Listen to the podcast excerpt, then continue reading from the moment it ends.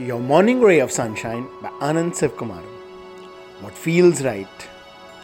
We've got a million voices telling us what to do. Voices not just from the present, there's childhood conditioning, social norms, public morality. Whew.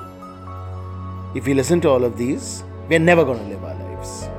We'll never be true to ourselves.